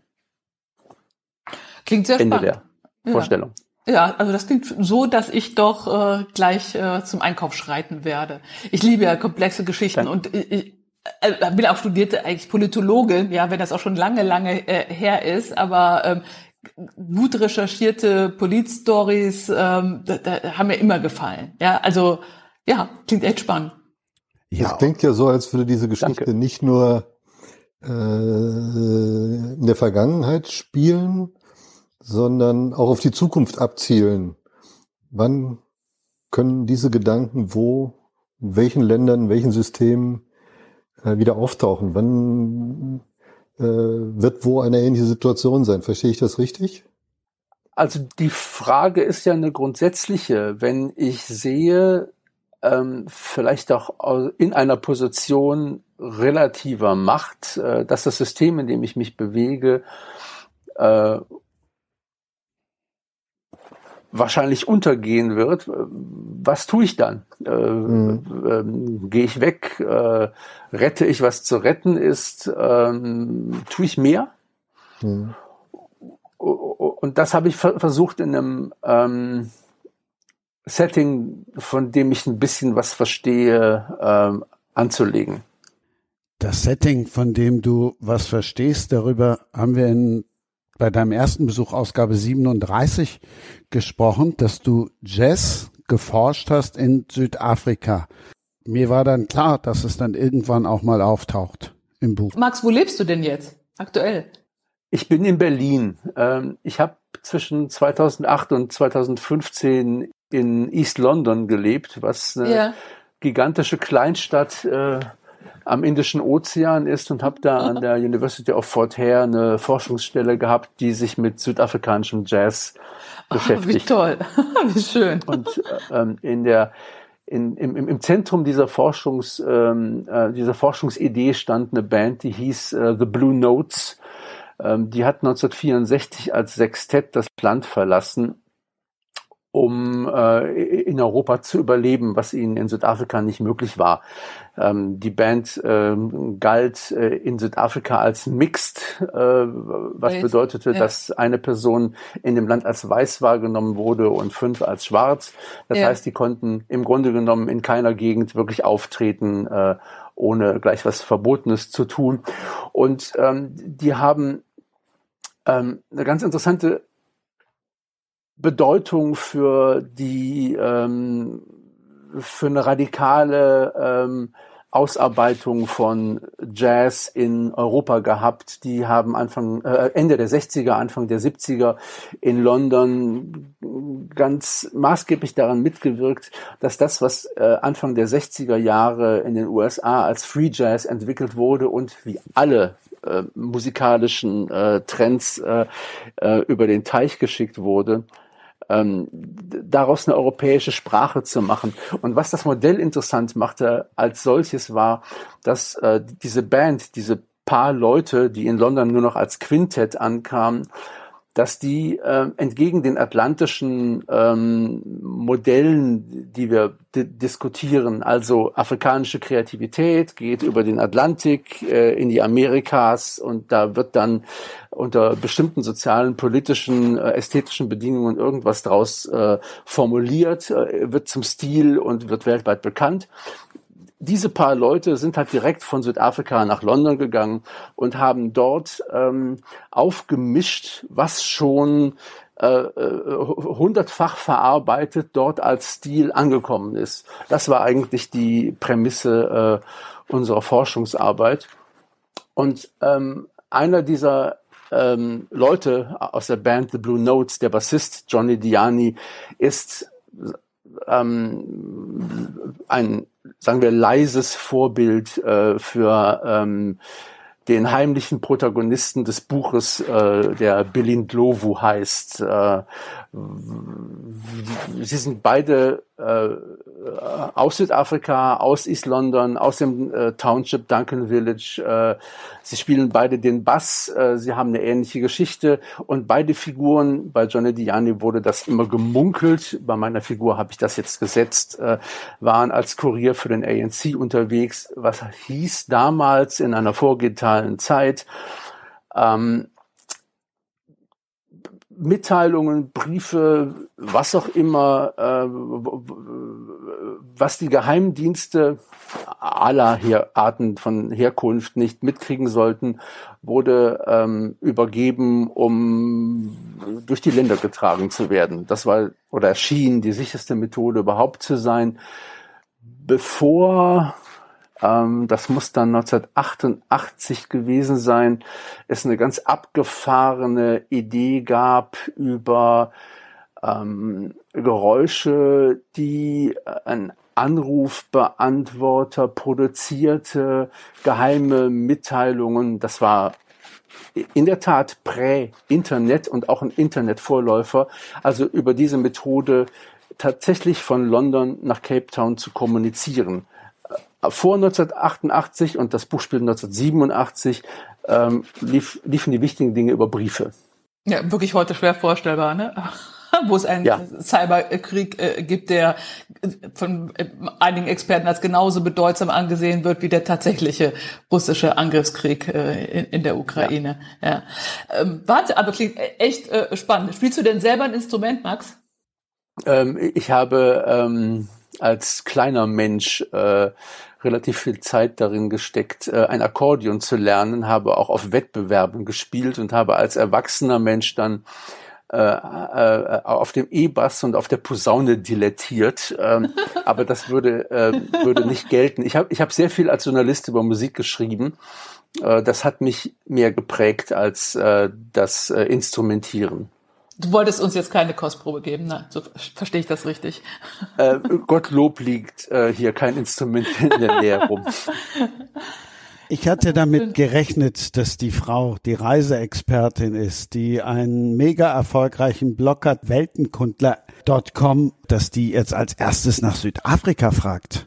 Ähm, ja, ja, aber ich habe mich mal als, oder ich bezeichne mich immer noch als überreist mit mit S und oft auch mit Z, ja, weil ich in, in jungen Jahren auch so viel um die Welt äh, gerettet bin, dass es für ähm, eigentlich ja fast alle Ewigkeit möchte ich sagen äh, reicht. Und äh, ich habe auch tatsächlich, äh, bevor Fridays for Future äh, präsent waren in unserer Wahrnehmung, für mich beschlossen, ähm, dieses inflationäre Fliegen einzustellen, weil ich das immer als Massenmenschhaltung empfunden habe. Und äh, heute denke ich, kann man auch äh, ja guten Gewissens wirklich nicht mehr Fun äh, um, um die Welt fliegen. Wir können ja alle nicht so tun, als lebten wir nicht mitten in einer Klimakatastrophe. Und auch wenn natürlich die großen Steuerungsimpulse von den Regierungen äh, und so kommen müssen, hat auch jeder eigene eine gewisse Verantwortung. Und äh, von daher habe ich zum Reisen, auch wenn ich einen äh, ja, recht erfolgreichen Reiseblog äh, betreibe, aber eine, eine ambivalente oder differenzierte Haltung. Ich propagiere Urlaub äh, in NRW, in Deutschland und in Europa dann mit dem Zug. Und ich denke, dass man wirklich wunderschöne, wenn die Deutsche Bahn immer fährt, wunderschöne Zü äh, Ziele mit dem Zug äh, erreichen kann. Von Köln aus habe ich das halt beruflich auch schon sehr oft gemacht und darüber erzähle ich dann. Ja, die, die Grundeinstellung, die teile ich. Ähm ich glaube, dass es, dass es einfach äh, wichtig ist, dass die Menschen, vor allem auch die jungen Menschen, äh, die Möglichkeit haben müssen und man ihnen die geben soll, auch äh, Weiterreisen zu unternehmen. Und das ist halt äh, äh, aus vielerlei Gründen halt doch hauptsächlich mit dem Flugzeug möglich, äh, auch aus äh, zeitlichen Gründen. Absolut d'accord mit dir. Aber dafür gibt es ja dann so Sachen wie Work and Travel, dass man bewusst für ein genau. halbes Jahr oder ein Jahr auf einen anderen Kontinent äh, geht, wo ich eine ganz andere Kultur kennenlerne und wirklich in diese Kultur eintaucht. Ja, vielleicht, sogar ein Teil äh, davon wird. Ich spreche jetzt wirklich von diesem inflationären Reisen, dass sich irgendwelche Yuppies oder Dings ja erlauben, weil sie es sich erlauben können. Ja, und jedes verlängerte Wochenende dafür nutzen, um irgendeine überfüllte und überteuerte äh, Trendmetropole zu jetten. Ja, das geißle ich in meinen Berichten auf dem Blog oder halt auch in meinen Reisesendungen im WDR, wo ich immer sage, es gibt Alternativen, die weniger spektakulär vielleicht klingen mögen, ja, aber nicht weniger schön sind. Also ich, ich sage auch hier, guckt euch Ziele in der zweiten Reihe an. Overtourism hat so viele negative Aspekte für die, für die Städte, für die Menschen, für die Gebäude. Das wissen wir mittlerweile alles, was Airbnb, was ja erst in den Himmel gelobt wurde, tatsächlich für ne, irgendwelche In-Cities bedeutet. Das ist ja auch ein ganz komplexes Thema und Tourismus ist, äh, also kann man auch wirklich anders betreiben und anders betrachten, ohne dass man dadurch äh, einen Verlust an Genuss äh, erleidet. Ganz im Gegenteil. Hm. Ich, ich möchte, dass wir bewusster äh, reisen, langsamer reisen, mehr genießen. Was war früher der Sommerurlaub, den wir drei Wochen mit unseren Eltern gemacht haben, für ein Fest? Ja, und heute glaube ich oder glauben viele, müssen sie für drei Tage permanent irgendwo hinfliegen, was, was ich für Gaga erachte. Na, da bin ich schon sehr dabei. Ich glaube auch, dass das äh, ähm, das Ferienverhalten von vielen Menschen ist einfach äh, Marketing gesteuert. Ja. Ähm, äh, man man äh, setzt sich in den Flieger, reist irgendwo hin und macht das gleiche wie zu Hause. Vielleicht ist es da 20 Grad wärmer. Keine Ahnung. Könnte man auch in der Stammkneipe machen. Ähm, äh, also das, das Sinnliche ist, ist dem, beim ja. Reisen sehr verloren gegangen. Ja, und, und deswegen, erlernen oder so. Es ist ja mehr so eine Bucketliste, die von irgendwelchen ne, Social Media Kanälen, Influencern vorgegeben wird und man arbeitet die da ab. Manche fahren ja auch wirklich nur dahin, um dieses oder jenes Foto zu machen, weil das so äh, trendig ist und weil das auch alle anderen Accounts zeigen. Und das, das finde ich wirklich äh, äh, debil geradezu. Ne? weil es ja nichts mit dem ursprünglichen Gedanken einer Reise mehr zu tun hat. Diese Idee von Reisen äh, wenn ich die umlege auf, äh, wir gehen woanders hin äh, und wir gucken uns an, wie es woanders ist, dann fällt mir ja zuerst die Ungerechtigkeit auf, äh, in der wir leben, weil wir, die wir, ich gehe mal davon aus, äh, korrigiert mich, äh, die wir alle äh, deutsche Reisepässe haben, in einer äh, unfassbar perversen Situation leben, äh, dass wir äh, mehr oder weniger freien Eintritt haben in äh, die allermeisten Länder äh, dieser Erde, vielleicht Russland gerade nicht. Äh, und dass es äh, so unglaublich viele Leute gibt, die genau diese Freiheit eben nicht haben. Ähm, das heißt, äh, ich, ich, muss zwar ähm, ein Visum äh, beantragen, wenn ich, sagen wir, nach Mali möchte, aber im Zweifelsfall kriege ich das. Und ähm, auf der anderen Seite ist es so, dass eine Person, die in Mali sitzt, äh, möglicherweise auch ein Visum kriegt. wahrscheinlich nicht. Äh, aber selbst wenn sie ein Visum kriegt, dann würde sie ähm, äh, am, an, an einem deutschen Flughafen zunächst einmal abgefangen. Aber auch eine Person aus Mali, die ähm, einen nachvollziehbaren Grund hat, also äh, Künstler, Künstlerin, Filmemacher, Filmemacherin, Einladung, Hotel und alles äh, dokumentiert. Auch, auch solche Personen zum Beispiel, die nicht unserem klassischen, unserer klassischen ähm, Reiseidee entsprechen, die äh, werden von den deutschen Botschaften abgelehnt bei allen möglichen Garantien, die äh, die deutschen Botschaften äh, verlangen, dass Leute aus ärmeren Ländern ähm, die, die, die denen abverlangt werden. Das heißt, also die, die, diese Ungleichheit ähm, äh, zerstört natürlich äh, die ganze Idee von wir fahren woanders hin, um ja. andere Plätze zu sehen und ja, zu gucken, Austausch. wie wie es woanders riecht, aussieht und schmeckt. Ja. Und wirklich einfach auch tatsächlich ein menschlicher und ein kultureller Austausch stattfindet, dass man wirklich dazu äh, lernt. Das ist, das glaube ich nämlich, ist auch bei diesem inflationären äh, Fastfood-Reisen überhaupt nicht möglich. Ne? Ähm, und man bewegt sich da ja oft dann auch noch in, in Kreisen, wo permanent nur Deutsch gesprochen wird. Was ich immer hasse. Ich brüll dann immer die Spanier an, sie sollen doch bitte mit mir Spanisch reden. Wir wären hier schließlich in Spanien oder so. Also das, das hat ja einfach perverse Ausmaße ähm, angenommen. Und ähm, ich glaube, das ist genau wie mit dem Tempolimit. Die Deutschen sind da aber mehrheitlich äh, noch nicht so weit, dass sie der Vernunft äh, Rechnung tragen. Wenn wir schon an so einem Punkt sind, dann können wir auch gleich über Fußball reden. Wer hätte das gedacht, es geht nicht nur um das Vögeln, also ich rede jetzt nicht hier vom Podcast, sondern ich rede natürlich immer noch von Frau Faust. Da geht es auch um Fußball. Es war Fußball-WM. Deutschland spielte gegen OW. Sie hatte ganz vergessen, wer der Gegner war. Aber eigentlich war es ihr auch vollkommen egal. Das ist ja. wahrscheinlich dann authentisch. äh, und ja, autobiografisch. Ähm, ja, kann, kann sein. Wobei ähm, äh, darüber bin ich auch sehr froh, dass tatsächlich äh, im Zuge dieses Prozesses oder zumindest anfänglich da sehr wenig äh, autobiografisches drin war. Also meine Protagonistin, ich bin nicht meine Protagonistin, was Debütantinnen dir immer unterstellt wird, ja, dass sie gar nicht wegkommen vom Ich. Ne, das ist mir aber in großen Teilen gelungen. Wenn würde ich eher sagen, dass alle meine weiblichen Charaktere etwas von mir haben. Natürlich dann aufgebläht und äh, künstlerisch überhöht und so weiter. Aber ähm, das bin ich jetzt nicht. Aber das könnte, ist glaube ich ein sehr klassischer weiblicher Gedanke, dass sich viele Frauen nicht so stark mit Fußball jetzt identifizieren, wie es dann doch Männer tun. Das ist vielleicht doch noch ein Geschlechterding tatsächlich. Also du guckst jetzt nicht den Supercup, der unmittelbar Nein. nach der Ausstrahlung. Okay. Welcher Supercup? Der Supercup, den die Bayern jetzt ohne Lewandowski spielen müssen, ohne den Mann, der sich mit Fibo High und für viel Geld dann verabschiedet hat und somit, Uwe, ich frage dann den ehemaligen Sportjournalisten, auch sein Denkmal zerstört hat? Äh, erstens mal, ich glaube, ich habe noch nie ein Supercup-Spiel gesehen. Äh, nur mal so, weil das hat mich nie interessiert, weil es immer nur eine Shownummer ist. Zweitens glaube ich äh, nicht, dass der sein Denkmal zerstört hat. Also das, was wir in den letzten Wochen äh, mitgekriegt haben, Bayern, Lewandowski, Barcelona, das war halt so ein Schachern, ja. Die einen wollten dies, die anderen wollten das, und dann kommt es darauf an, dass man äh, äh, den ordentlichen finanziellen Ausgleich kriegt. Also ich würde das äh, würde das nicht dramatisieren. Also äh, die Bayern werden nächstes Jahr aus, glaube ich, ganz anderen Gründen große Schwierigkeiten kriegen. Also große Schwierigkeiten in dem Sinne, dass sie eventuell nicht deutscher Meister werden. So, das könnte mal passieren. Äh, aber das wird auch nicht mit Lewandowski zusammenhängen. Ähm, und äh, ja, ich habe neulich ein Fußballbuch geschenkt gekriegt, habe mich darüber erst sehr gewundert. Äh, Gerd Müller. Weißt du, wer das ist, Antje? Der Name sagt mir noch was, ja. So, ja. keine Ahnung, 70er, 80er Jahre oder sowas? Ja, genau.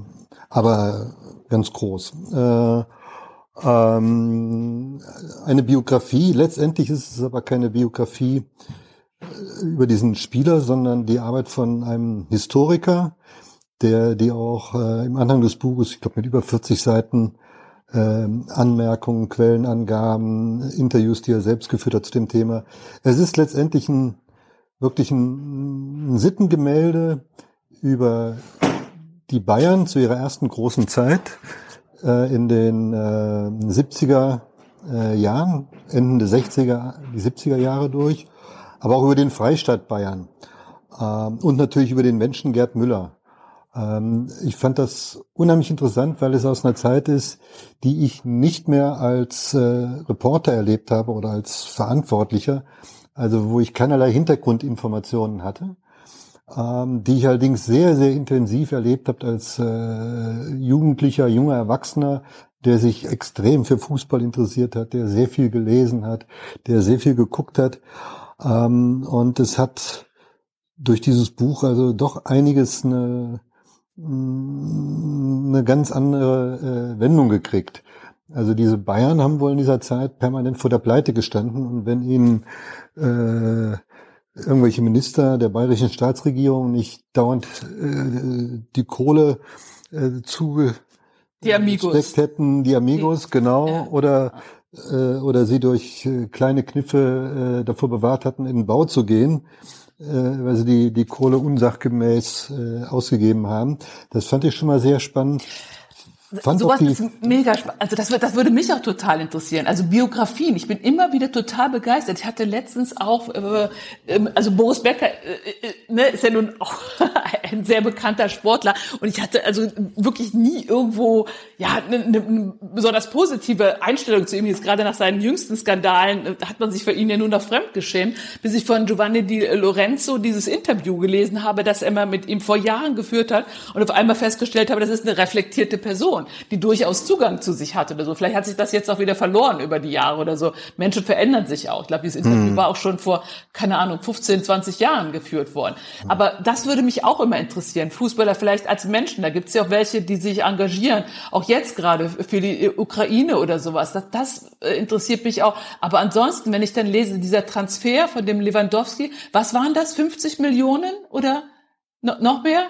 Da gibt's aber viel teure Transfers. Das ist ja, das aber ist ja schon mit Altersnachschlag. Ja, aber empfindet ihr das nicht auch als pervers, wie sich das entwickelt hat oder überhaupt, wie die Fußballrechte vergeben werden? So, wenn ich, wenn ich das gerade noch sagen darf. Also ich finde einfach, diese Branche ist komplett pervertiert. Das würde mir auch das Vergnügen an ein Spiel nehmen, an dem Sport, weil es doch einfach nicht mehr um den Sport geht, schon lange nicht mehr. Ja, und was da für Männer sitzen, muss ich, sorry, muss ich jetzt mal sagen, alte weiße Säcke, die sich ihre Taschen voll machen, ja, und die mit den korruptesten Systemen äh, da, da fraternisieren das kann man doch nicht äh, äh, unterstützen.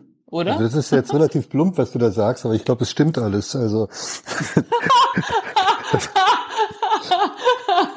dann das, gut. Das, das, das macht so so kompliziert und ähm, äh, ich muss gerade noch den Namen erwähnen, weil ich das glaube ich eben vergessen habe. Hans Woller hat das Buch geschrieben, ist äh, 2019 äh, ähm, war die erste Erscheinung. Ähm, und ich muss noch einen, einen Gedanken äh, reinbringen, unabhängig von äh, all dem, was den Fußball insgesamt betrifft. Das ist diese Person Gerd Müller, da gibt es also ganz viele Facetten. Äh, der hat ja auch in Deutschland eine, eine Wirkung gehabt, die geringer war als im Ausland. Also es gab zu der Zeit Beckenbauer und es gab Müller. Und in Deutschland hat Beckenbauer, der eigentlich ja eher so ein Abwehrspieler war, Müller, der die Traumposition des Torschützen spielte, äh, hatte Beckenbauer die, die äh, größere Popularität. Er war der, der große Mann und Müller war irgendwie so ein Fuzzi daneben.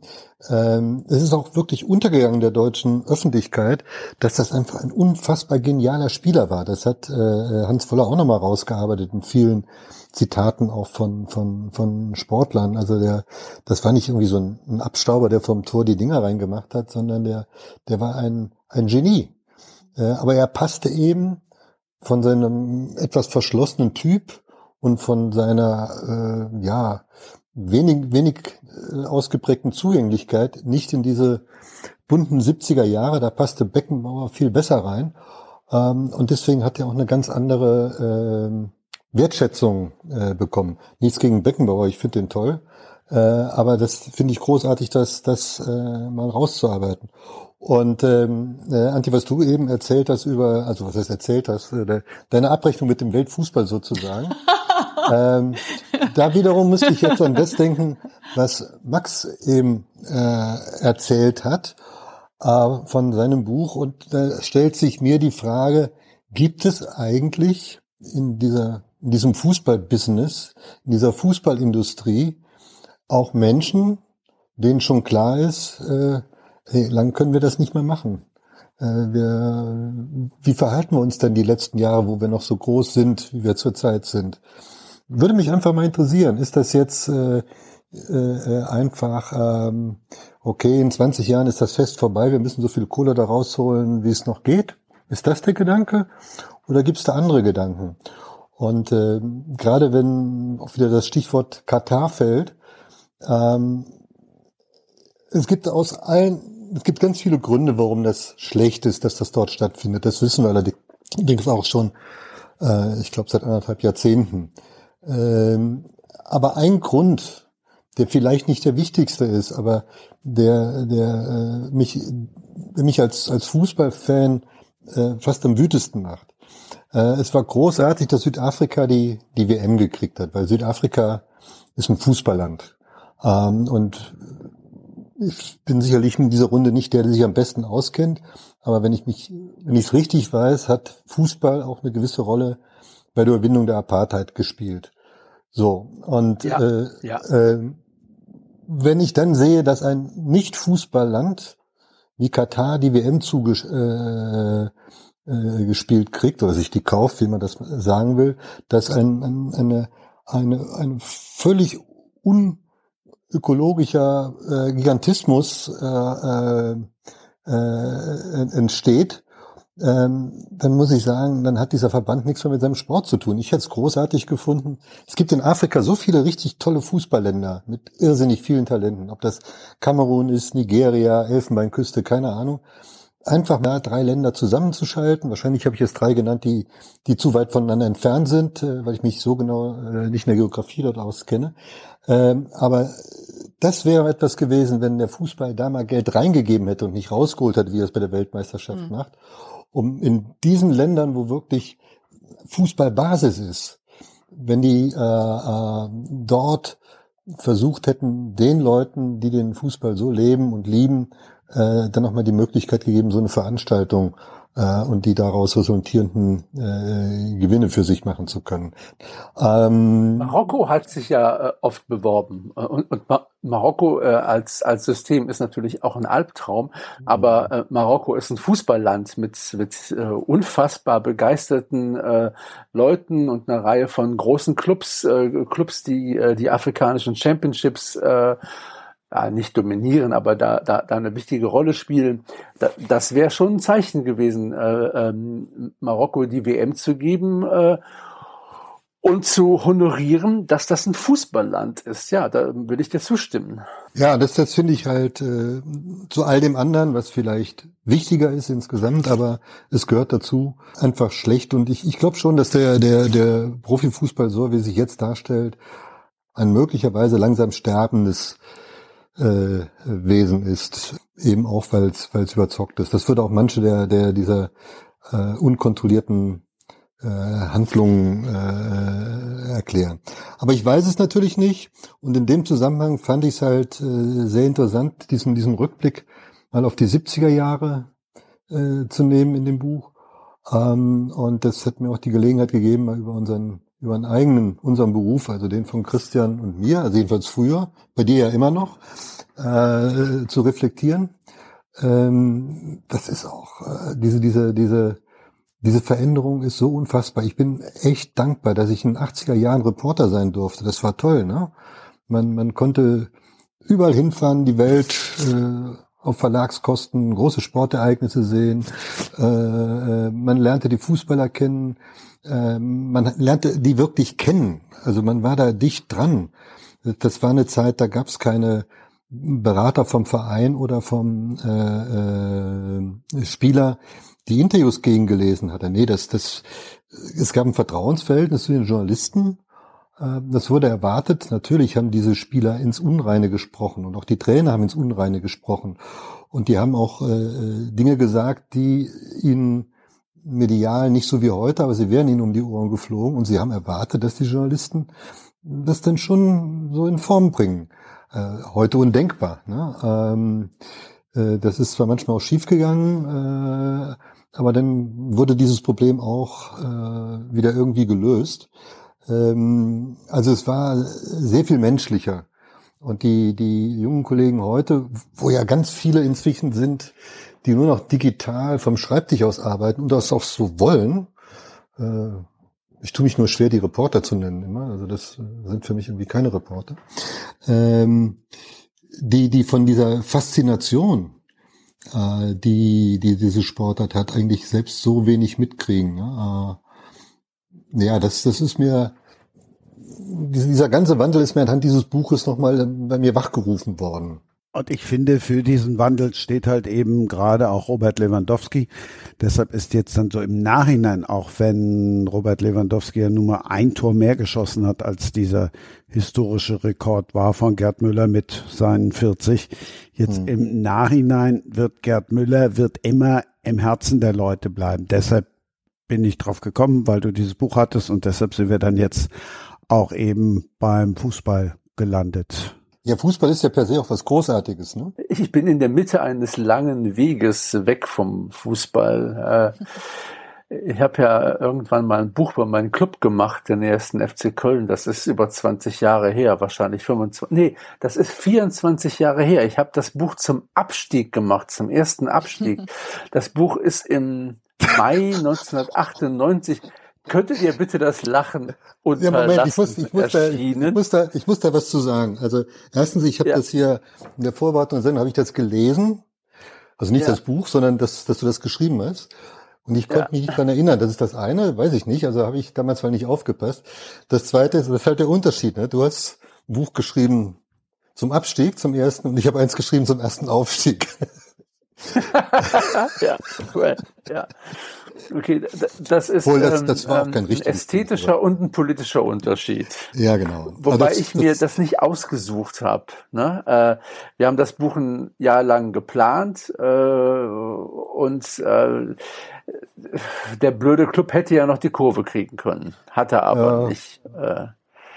Und, und, und generell, ja, natürlich gucke ich mir die Spiele meines Clubs an äh, mit äh, ordentlich klopfendem Herzen immer noch.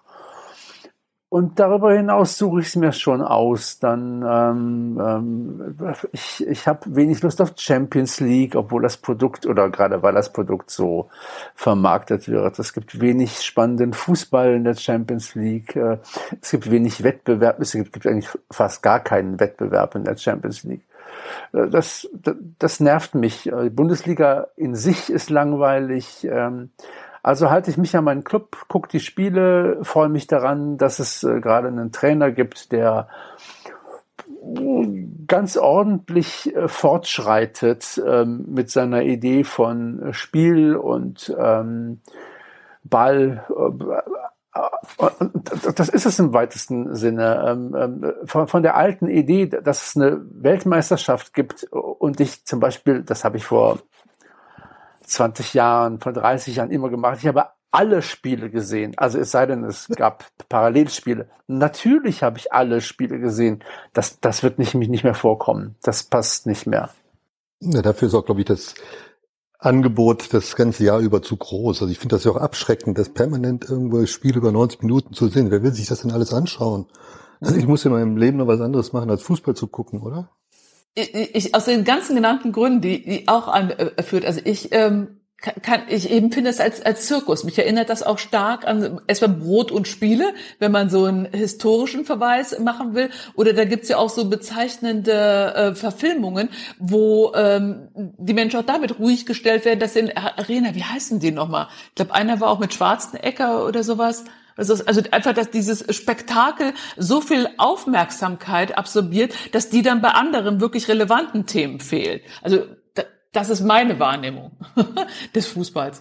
Ist doch nicht ganz falsch. das ist eigentlich immer schon so gewesen. Also Fußball war immer schon Opium fürs Volk.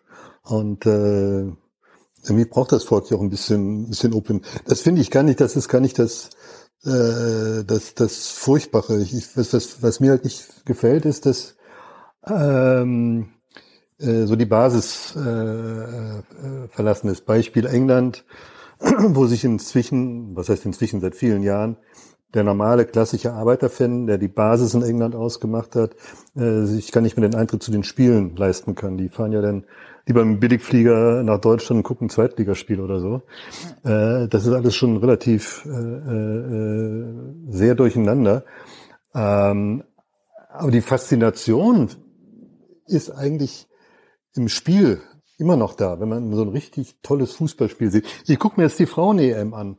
Ähm, also das ist zum Teil mit so viel Leidenschaft und auch ähm, so viel, äh, ja, wenn ich jetzt sage können, klingt, klingt das wieder so, so abwerten. Natürlich können. Ähm, gespielt, wie man es bei, bei den Männern kaum noch sieht. Ja? Also, Aber vielleicht eben, weil, weil, weil es noch nicht so pervertiert ist, ja, weil es ja, genau. tatsächlich noch um das Spiel äh, geht. Ja? ja. Und nicht um den ganzen Zirkus drumherum. Das ist ja äh, wirklich, es ist doch nur noch pervertiert. Was, welche Werbung dann wie, welche Partner, welche Trikots, was da beachtet werden muss und so. Ähm, ja, Nee, also wirklich, äh, äh, ich, äh, ich kann auch wirklich diesen, also da gucke ich mir wirklich dann lieber irgendwo ein Drittligaspiel an, wo man den Menschen noch nahe kommt. Davon hast du ja eben auch noch äh, geschwärmt. Das eine ist jetzt hier wirklich eine, eine Inszenierung, ja, und das andere ist dann der Sport. Das, da ist das Menschliche und auf der anderen Seite ist nur noch das Finanzielle, das Monetäre da. Also, nee, kann ich mich einfach nicht mehr mit identifizieren. Aber oder konnte ich vielleicht auch in der Form noch nie. Naja, gut, aber es klingt auch so, als genau. also wir anderen in der Runde sind ja, glaube ich, wenn ich das richtig verstehe, alles Menschen, die äh, irgendwann in ihrem Leben eine enge Bindung zum Fußball hatten. Mhm. Ähm, jawohl, jawohl. aber ihn auch äh, halt kritisch verfolgen ähm, und äh, äh, ähm, und auch diese Beziehung, also Christian muss man wahrscheinlich davon ausnehmen, weil er es immer noch beruflich macht und deswegen auch sehr viel näher dran ist. Ähm, äh, aber dass wir schon eine Distanz haben. Nochmal zum Katar. Äh, also ich habe mir das sehr genau angeschaut, kurz nachdem die äh, den, den Zuschlag gekriegt haben. Äh, und ein paar Wochen und habe damals schon gesagt, also das boykottiere ich. Und mhm. äh, in, ein, paar, ein paar Wochen später kam äh, einer der bedeutenden Fußballschaffenden in Deutschland in die Redaktion und hat mir wirklich sehr wortreich und ausführlich und auch mit einem Schema erklärt, warum das alles sehr, sehr gut ist. Ähm, und hast du dich überzeugen lassen? Äh, nee, ich habe mich natürlich nicht überzeugen lassen. Okay. Also äh, ich weiß jetzt nicht, ob ich äh, im November, Dezember vielleicht auch mal eine Viertelstunde gucke, keine Ahnung. Äh, aber äh, mit Vorfreude gehe ich mit Sicherheit nicht rein. Ich denke auch, äh, ähm, dass äh, das vielen anderen genauso geht. Also mhm. das ist eine eine Spaßbremse, was das Große und Ganze angeht. Ja, aber das ist doch wirklich ähm, die, die Krönung einer ungesunden Entwicklung, die sich da seit Dekaden abzeichnet. Und das manifestiert sich da jetzt immer auf so grausame Art und Weise, wenn man die ganzen Hintergrundberichte äh, liest. Also kann man doch wirklich nicht mehr mit, mit Freude daran gehen. Man kann doch nicht mehr argumentieren mit dem Spiel, der Spielfreude, mit dem Gemeinschaftserlebnis und, und, so weiter. Äh, das fällt doch alles, also das wiegt doch nichts im, im Vergleich zu den ganzen negativen äh, Aspekten, die damit einhergehen. Den ganzen, äh, es gibt so viele Tote dazu beklagen, so unmenschliche Bedingungen, das ist so moderne Sklaverei da vor Ort. Wenn ihr wollt, es gibt noch zwei Folgen, findet ihr in den Shownotes, wo wir uns ausführlich mit Katar beschäftigt haben. Müsst ihr mal durchscrollen wirklich ganz spannend, auch tolle Leute dabei. Es kommt jetzt ja noch ein ganz anderer Aspekt dazu, den Leute wie Uwe damals sofort angemerkt haben und wo viele dann gesagt haben, ach stimmt ja, da ist ja richtig heiß. Wir reden gerade über eine Energiekrise. Mhm. Und mhm. da werden dann Stadien für viel Geld mal eben auf 22 Grad runtergekühlt, während wir uns hier vielleicht im Winter Hintern abfrieren müssen. Ja, da sehen wir mal, wie es den anderen öfter geht, also den anderen Ländern.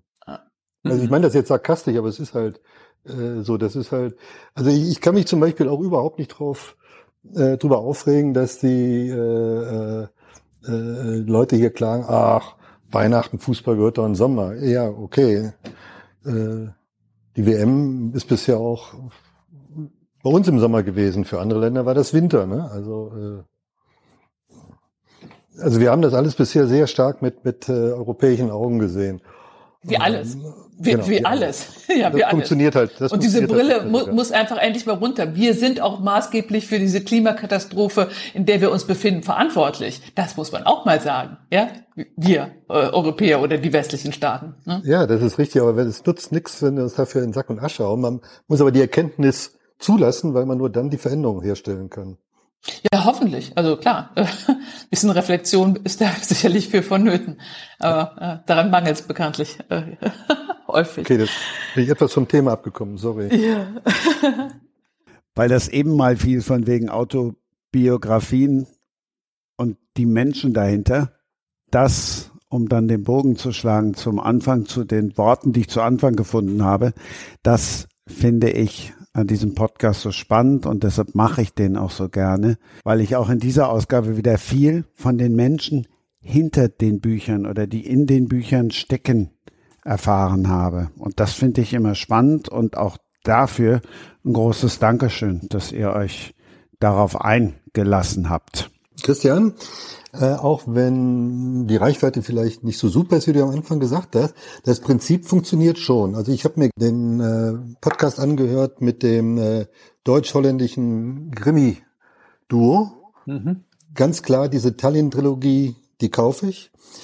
Genauso wird's hier mit der Wort, wie heißt das nochmal? Mord über unter, unter. Morduntersuchung Genau. Das äh, wird genauso passieren und äh, an der Frau, Frau Faust wird auch kein Weg vorbeigehen. Also äh, das Prinzip funktioniert schon, was du da machst. Ne? Ja, es ist so spannend, dass so ganz unterschiedliche Menschen äh, zusammenkommen und doch eine Menge Parallelen haben und dass man einfach Geschichten hört. Also äh, die Geschichte der äh, ANC-Boten, äh, die dann auch noch Bass spielen und so, wird mir auch in Erinnerung bleiben. Ich werde sie natürlich nachlesen, lieber Max. Also das war eine tolle Schilderung, die wirklich Lust gemacht hat, dieses Dankeschön. Buch kennenzulernen. Ich habe mich einfach gefreut, äh, euch zu treffen äh, auf diesem Wege sozusagen, an, an diesem ähm, digitalen Tisch und äh, ich verbeug mich vor euch und äh, werde euch im Auge behalten. Glaubt mir das. Ach, und Max, eins dann noch zum Abschluss. Ich kann auch erst den dritten Band lesen und dann eins und zwei. Oder muss ich vorne anfangen? Die funktionieren für sich allein. Ähm, aber die chronologische Reihenfolge macht natürlich auch einen ähm, schweren Sinn. Äh, 83, 85, 87 angedacht sind 89 und 91 als Binde 4 und 5. Ähm, du kannst die, ähm, diese Chronologie natürlich ähm, in den Wind hauen, äh, aber du musst es nicht. Das ist doch ein schönes Schlusswort. So, jetzt vielen lieben Dank euch. Danke, Christian, für die Einladung. Ja, ich bedanke mich auch recht herzlich. Gehabet euch wohl. Das war Sprenger spricht. Hashtag Books and Sports.